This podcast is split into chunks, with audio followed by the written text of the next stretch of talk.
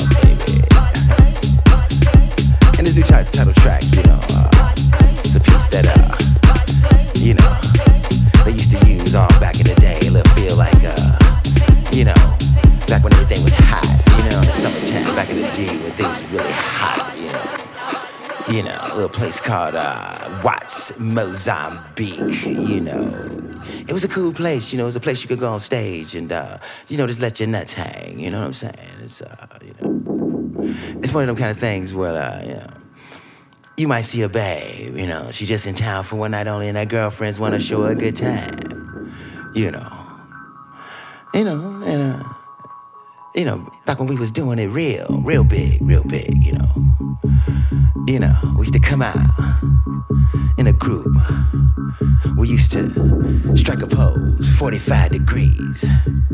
And we used to low lick 'em. It was going down. you know what I mean? Whatever it took.